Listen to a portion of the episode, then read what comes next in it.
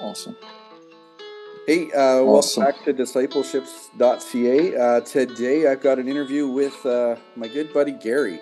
Um, Gary and I used to live in the same town in northern Alberta, and uh, he is uh, he is a South African dude who is like quite possibly the biggest and meanest and gentlest and kindest and most loving dude you could ever ever meet. So uh, thanks for joining us, Gary.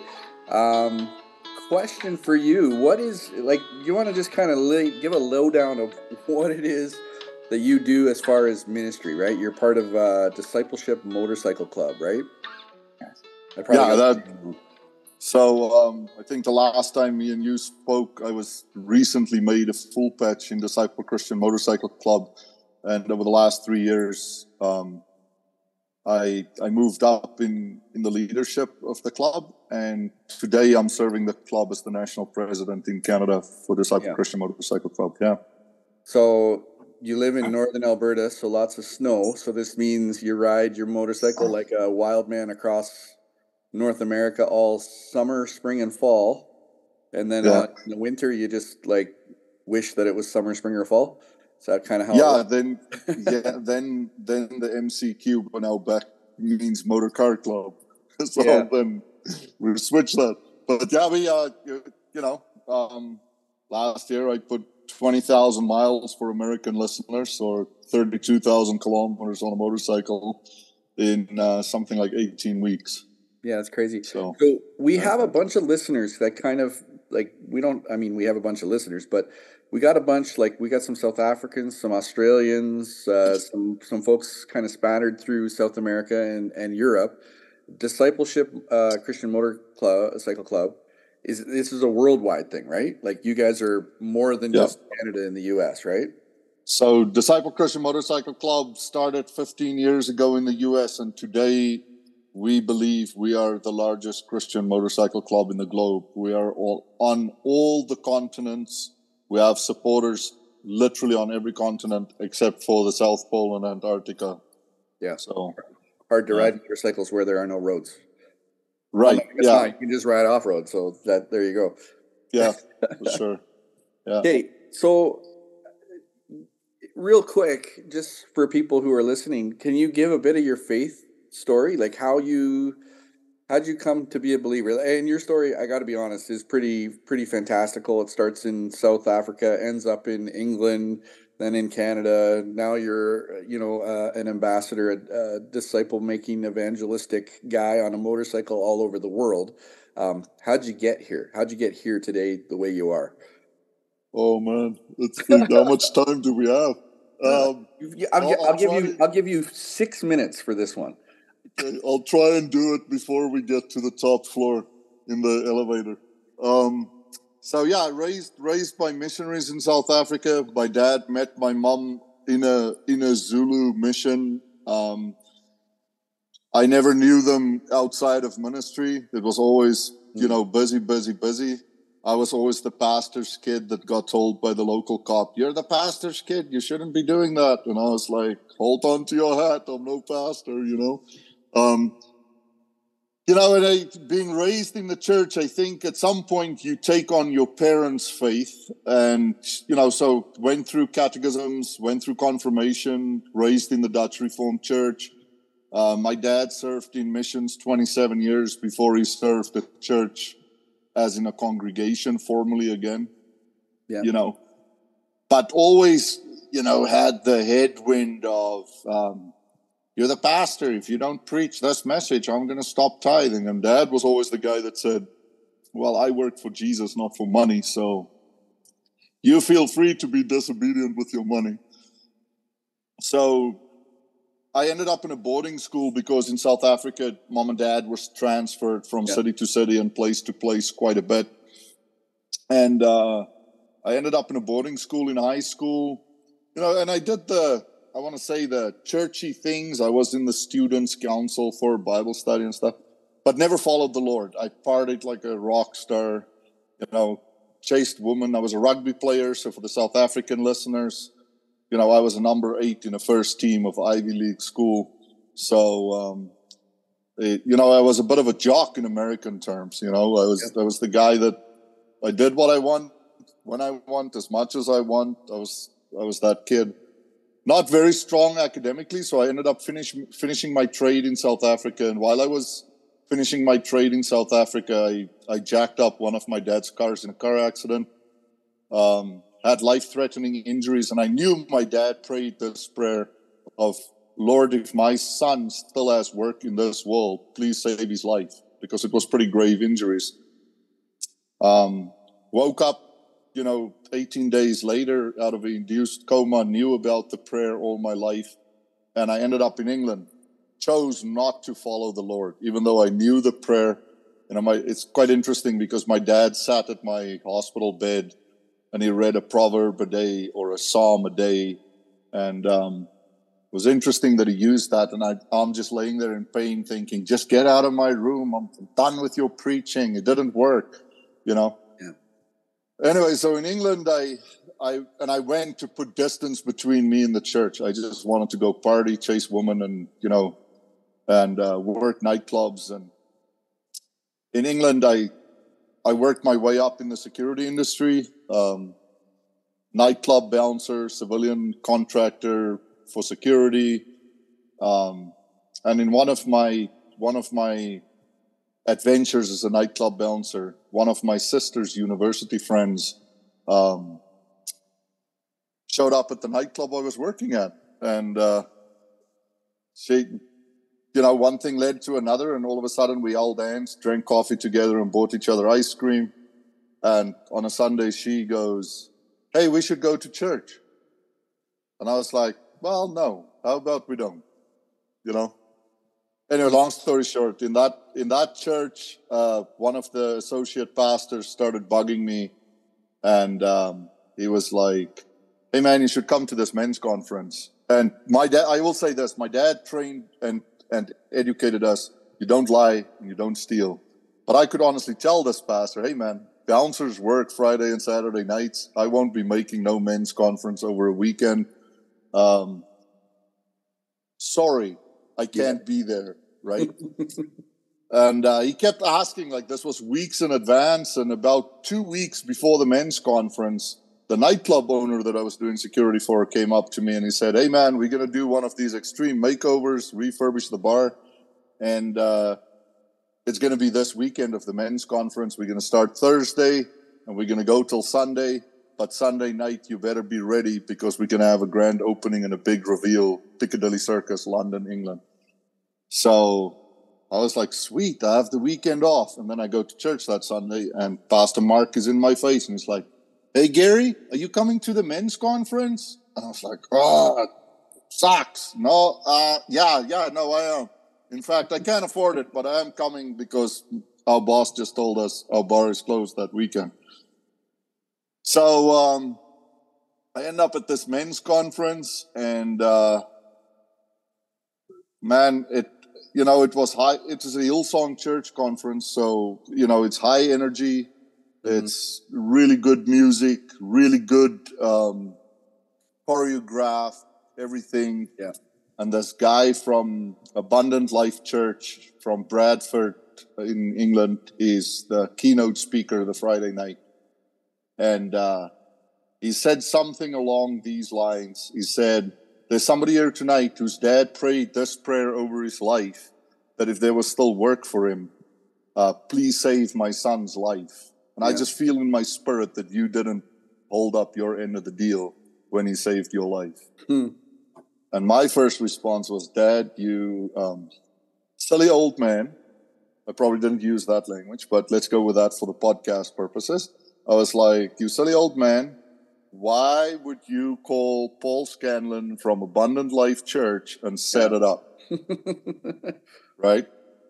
And that night on the train, I went home, uh, you know, back to my girlfriend, and uh, at the time, and uh, I on the train, it dawned on me that I haven't spoken to my dad in like at that time probably four years. I because I just ignored him. If I called home because he always wanted to preach at me, I would just go. Like he also also always answered the phone, being the pastor in the office. Um, I would just go, "Hey, Dad, is Mom there?" you know, and he would just go, yeah, I'll call mom. And then he'll call mom and I'll talk to mom. And I, I realized that there's no possible way that a Dutch Reformed pastor from a missionary background will be sharing any, you know, this is pre Facebook, pre Twitter, yeah. right?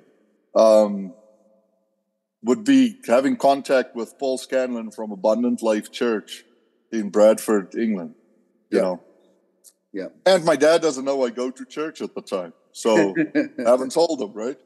So anyway, um, the Saturday, um, I was going to be gone before Paul Scanlon wrapped up the weekend, but his flights or his traveling plans changed, and he ended up on stage ten o'clock Saturday morning, and he was like, "I still think you're here, and I still, I just believe that you didn't choose last night," and I, you know, at, at that point I have to be brutally honest, man. Up until very lately, I was very resistant to people that speak a word or share yep. a word of wisdom or a word of knowledge. I was like, eh, I think you're just making stuff up, and in a room full of you know three thousand people, you're most you're most likely to hit some keynotes, right? And right. Uh, at that at that point, I I just broke down. You know, the Holy Spirit just filled me up and I knew it was me that he was, well, I knew it was me that he was talking about. And I just decided that it will never be, you know, it will never be half-ass. It will never be half measure. It will just be, you know, full bore, full speed, full throttle. I might screw up along the way and I'll apologize and I'll just keep going. Yeah. You know? Yeah. You, you know, honestly, that's the only Gary that I know, right? Because I haven't, like in your story, we haven't met yet, but I've only met the Gary that is full out, right? Yep. Praise God, you didn't meet the Gary that went to church that Friday night. Just say that.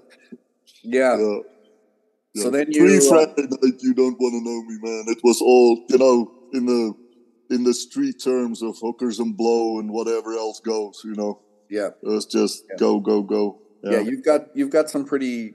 Gary's got some pretty crazy stories. We could just talk about his stories forever, but uh, you know, like high speed driving through rush hour yeah. traffic uh, in like the like the Jason Bourne, James Bond kind of car motorcades.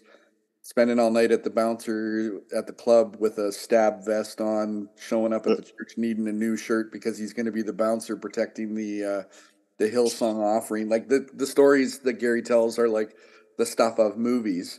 Um, let's fast forward. How did like discipleship uh, Christian Motorcycle Club? How did you? What, what was the draw to you for this?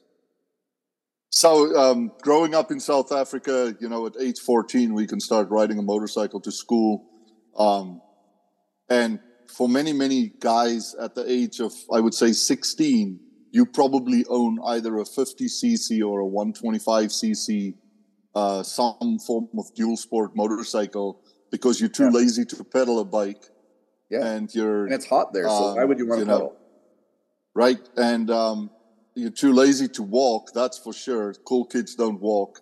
And uh, so anyway, you know, and it becomes primary transport. Like from age 16, you kind of just grow into it, right? And so in South Africa, I had a motorcycle and um, enjoyed it, loved it laid it down, made a mess, you know. Um, and uh, then in England, I had a motorcycle for a very short stint, but you know, it was just easier to get around in England on a bike than a taxi or a car. And um, but it's also very expensive in England because it's not as I guess as popular in a developing country it's it's more of a, a luxury thing in England, especially if you have a little bit of money and you you know smirk your nose up at the 125 dual sport yeah. bike you had in South Africa. Anyway, so um, I moved to Canada in 2005 with my wife, and um, and man, we when we first came here, it was just opportunity, right? Just blessing upon blessing. Like if you could chew gum and walk straight at the same time in Alberta, they would pay you 30 bucks an hour. Yeah. Just, you know, she's a, my wife's a doctor and, um, she's, so she makes good money. And here, for the first time in my life, it, basically any direction I can spit, I'm making money hand over fist, and yeah, and so in my spiritual walk, I would say I probably cooled off a little bit from what I was the year before in England, right? Yeah. And uh, got involved with the church and try and find a fit and try and find guys to spur each other on. And I just didn't find it. So I just kept chasing money, you know, hot shots with the rigs and yeah, work on the rigs. And pretty soon I, I saw the shift um, of me shifting away from the church, but this deep desire that I know I got work for God to do, right? Yeah. Um, you were here when we did the men's conferences yep. and amazing times, spiritual eyes for sure. And, uh, you know, um, and I'm just searching and I'm just like, God, how can I maintain that pace 365, 24 7? And one day, just shortly after my wife had my daughter, Joanna Catherine, I'm like, honey, I want to buy a motorcycle. And she was like, heck no, never. I put, you know, I put all the Humpty Dumptys back together again that rides motorcycles. And uh, I had that bad accident where the motorcycler T-boned me in an intersection and killed himself. And uh, then it was like, heck no, you know, times two. And uh, in 2016, one day, I, I pulsed my wife again on a bike that I saw that was really cheap for what I saw in the picture. And and I was like, honey, I really want to buy this motorcycle. And, you know, I, I really think it will be therapy for me. That was the justification. And this is yep. my, my wife, in her infinite wisdom, said, if you show me how you going to serve the kingdom with a motorcycle that's only going to work five months of the year, um, I might consider it. So I reached out to a bunch of organizations. Some came back at me, some didn't. And then I met this guy that was in the program with Disciple Christian Motorcycle Club at a bike night. And he was like, You should check out the motorcycle club. And I was like, Heck no, I don't do motorcycle clubs. Yeah. But then I secretly started ghosting them on Facebook and found the heart of the founder, James Johnson. And it was just amazing. Uh, like, you know, my dad was very ill at the time. The last time I saw him, he was bedridden with Parkinson's, but I trust my dad's just judgment. And I remember him just before we came back to Canada from that holiday. Um, dad called me into the room. He's like, So, what do you think about this James Johnson guy?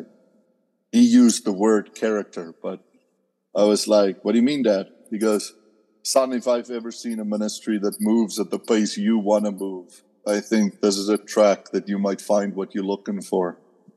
And man, I can tell you, after reaching out to James and to through the website and stuff, man, it was just boom, boom, boom. I found a bunch of men that came from similar backgrounds and similar pasts, not afraid to talk about their downfalls, yeah. but so blessed that we get to share the grace of Christ and um, talk about that in, you know, in a place in the world where, where uh, I think, let's just say, average pew going churchgoers probably won't have anything or right to say anything, you know, like they won't have the relationships that it takes to speak there. So, yeah, exactly. Yeah.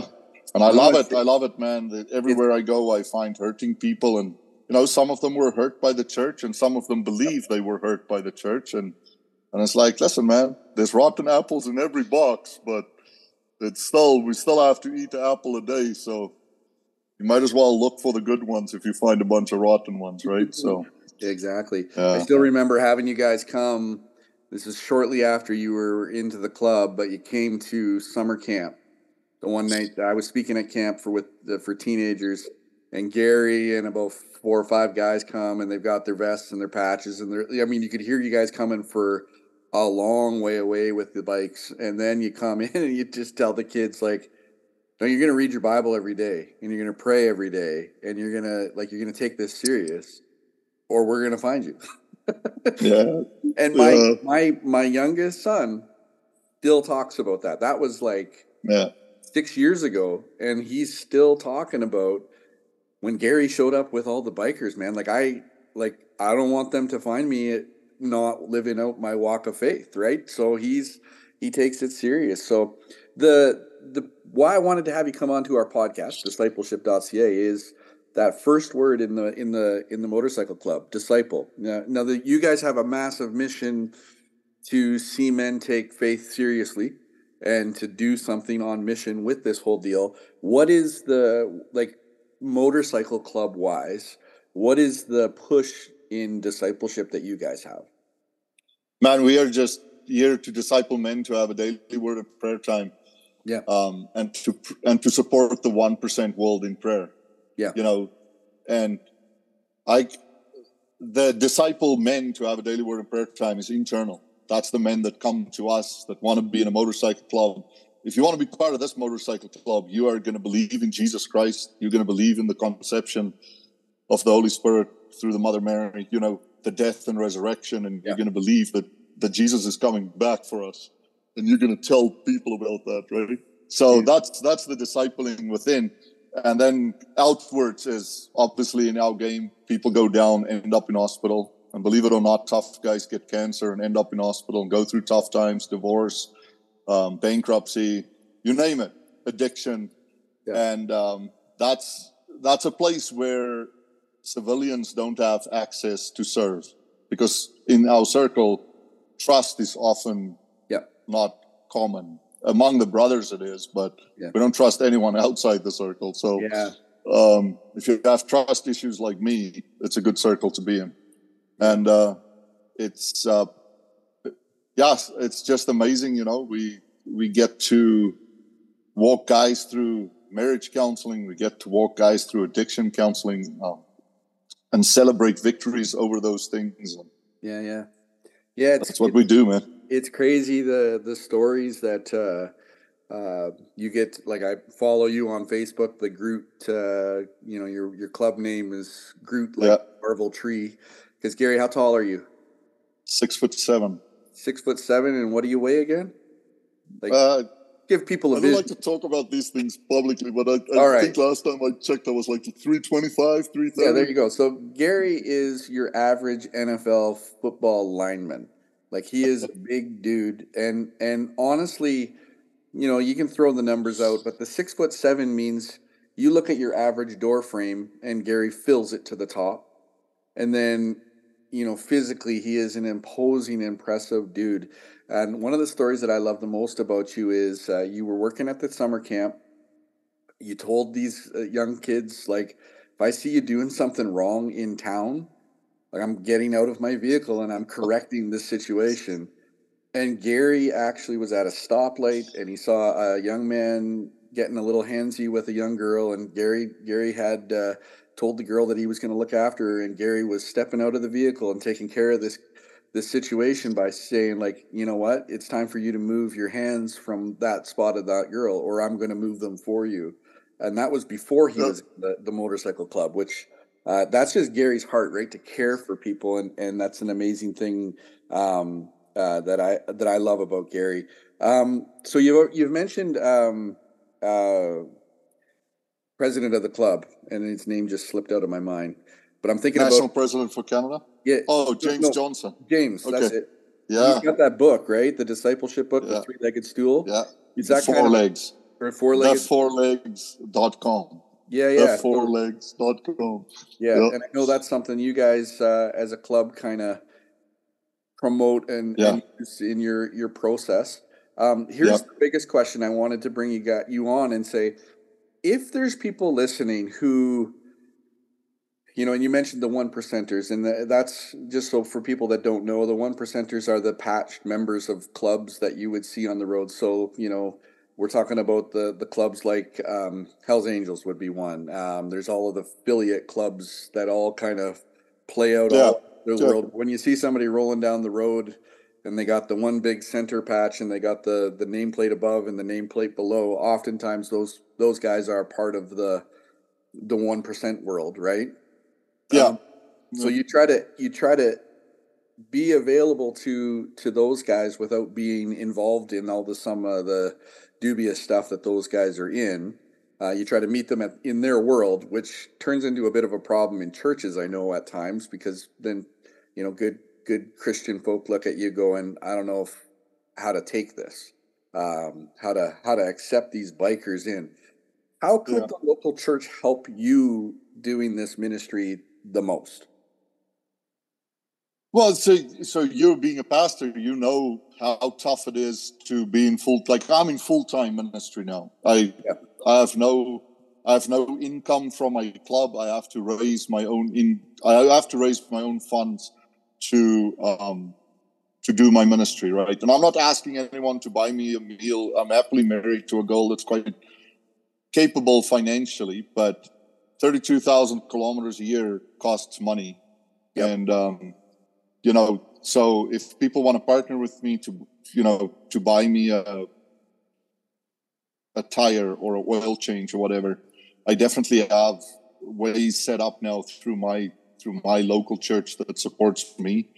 Yep. And, um, you know they can give to that church just like they give to your church and they could um, get the tax benefits in canada and all that stuff um, i'm not hiding from it it's it, it costs a lot of money to put that kind of miles on yeah. and um, but I, I want to assure you that the love is just to teach people those four legs and just start digging into god for themselves and not just take my opinion or anybody else's opinion about it but read it for yourself um, and then stop judging us, man. Like if you see us, if you see us out and about, I mean, Disciple Christian Motorcycle Club has a pretty clear patch. It says disciple at the top with a cross in the middle and yep. Christian at the bottom. And it, it has an MC cube on the back. And, you know, we, we are full-time missionaries in this world, in this yep. motorcycle club world. And pray for us, you know, um, get in touch with us support our content on Facebook if you want. Um, go check out James Disciple Johnson's public page. He talks about us all the time there. Yeah. Um, and uh, just know that we're a bunch of broken men that found Christ, and we are pointing other broken men towards Christ. You know. Yeah, that's a good thing. And I know yeah. for me, like, um, I ran into I think what was his name, Moose. I was sitting at McDonald's having a coffee with another pastor, and I look out the window, and there's a guy with uh, with the club patch on, sitting at his motorcycle all alone, and I'm like, no, I'm going out there to pray for this guy. Um, so I went out and and prayed for uh, for Moose and told him to text Gary and let him know that he met me. And and uh, it's the opportunity, right, that we have to come alongside you. Is just when we see you guys out there. I mean, I I think I I think I paid for Moose's coffee or at least tried to and and just prayed with him as he went down the road.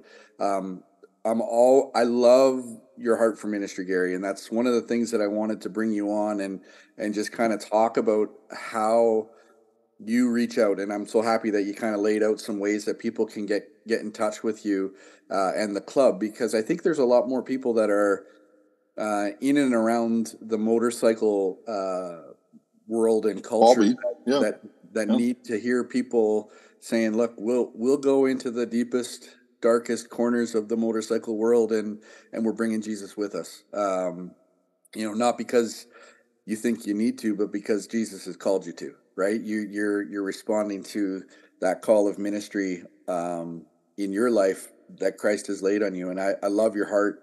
I love uh, I love being able to have a conversation with you and, and hear what you're doing. Um, and so yeah, I'm, I'm super super excited that you came and joined us today, and hopefully uh, we are able to connect you to a few people. Um, that yeah, I appreciate that, man. Yeah, and that's that's the hope, right? Is that, that, we can just just get you a, a little more exposure in the church world, and your word on don't judge these guys is is a good thing. Um, when I we were in the same town, I always tried to be as helpful as I could because I knew you were going to reach guys that I couldn't. And uh, even you know, Bear had me come and do that that funeral. Uh, that was before the club, but it was. I mean, it was an eye-opening experience for me to sit with uh, you know 150 guys that were in uh, you know the Hell's Angels and and a few of different clubs in the area that were all connected during a funeral and I mean, those guys kept asking me, "What do I have to do to get right with God?" I'm like, "Okay, I don't even know right. how to process this, but these guys want to know that." Yeah. Right? So it's it's yeah. fantastic that you're in. The- I mean, one of the one of the common questions I get, Steve, is if if your Jesus is real, do you think he would have come to my clubhouse?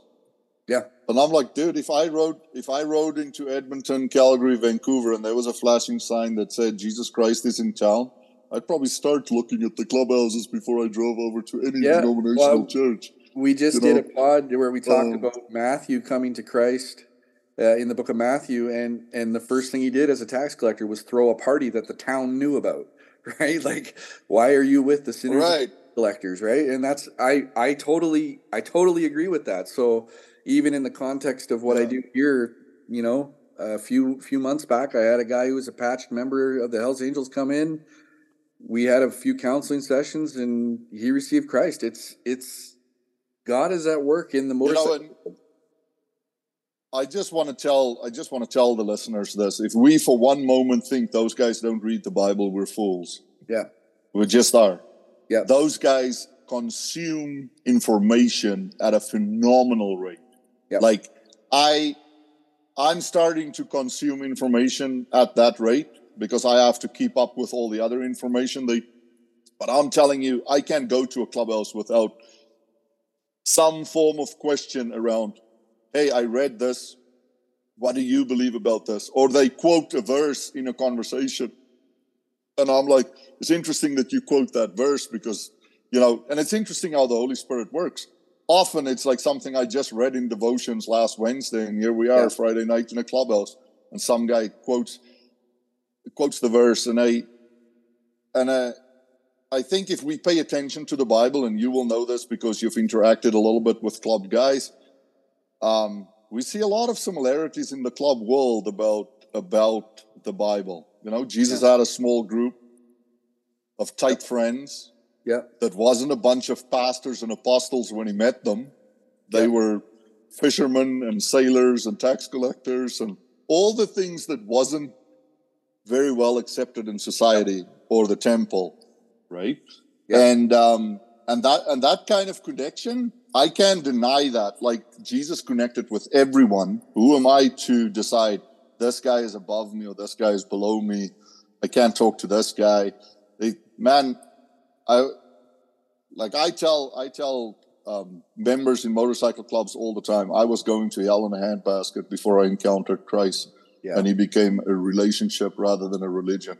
Yeah. So it's um, it's so true, man. So when I say, "Don't judge us, pray for us," yep. remember if you see us in big packs and stuff, we're probably raising money for either a fallen rider, a family that lost a dad or a grandpa or an uncle or um, an illness or a children's hospital because somebody's kid is going through a battle with cancer or whatever it is kids struggle with these years, these days.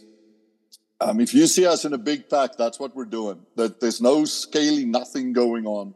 Yeah. We are supporting one another because that's where you know you put your money where your mouth is, and that's it. And yeah, it's uh, it's yeah. a really good thing. You know, I I will I will dial back to the book, the four legs that you mentioned. You know, that was just four legs when I came up. But when James wrote the book, he wrote it because he's seen what the four basic principles of the four legs did to men that came to our club. Yeah. Because men were, you know, if I talk to other guys in the world, the, the conversation is obvious very often and very obvious going to be what did you read in the word today? Yep. right? Um, what are you listening to for music? What are you consuming for worship?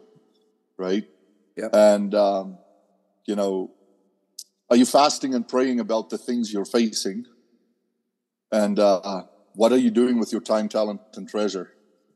Right. You know and that's it, that stuff when you i know it sounds a little bit religious, but it's not. Once that becomes your DNA, you change. I don't care who you are. Yeah. You change when you become a generous follower of Christ that is serious about about what you consume for music and what you read for truth. So yeah, I tell I, I as yeah. a youth pastor, I told that to youth all the time. What do you have your alarm set to wake up to? Are you letting the radio station pick what you wake up to, or are you picking the song that you wake yeah. up to? It's the first right. thing you hear in the day, and then you choose that. You can choose that all day long. What is what is it yeah. that you you put into your head? uh, the time, talent, treasure thing. Like I've actually read a bunch of uh, the Four Stools or Four Legs book, and uh, yeah. it's it's it's it's literally not much different than the gospel message that we use in church, right? It's the context is a little different because of the motorcycle club, but this is what we uh, this is what faith is about. It's it's getting these pieces all together, not so that we look good, but rather so that we follow, yeah. right? And so, yeah. Um, something yeah. something that I will point out is I have a brother in the club. He coined the term that said the committed makes time, the interested makes excuses, and um, it's so true. Because when I was interested in Christ and what He could do for me, it, it I had all the excuses not to go to church because I was good, right? I said the little prayer, remember?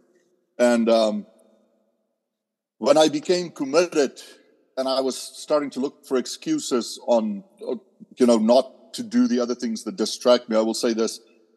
The first time I heard James Johnson teach the four legs, he said this about worship music. He said, all music is worship music.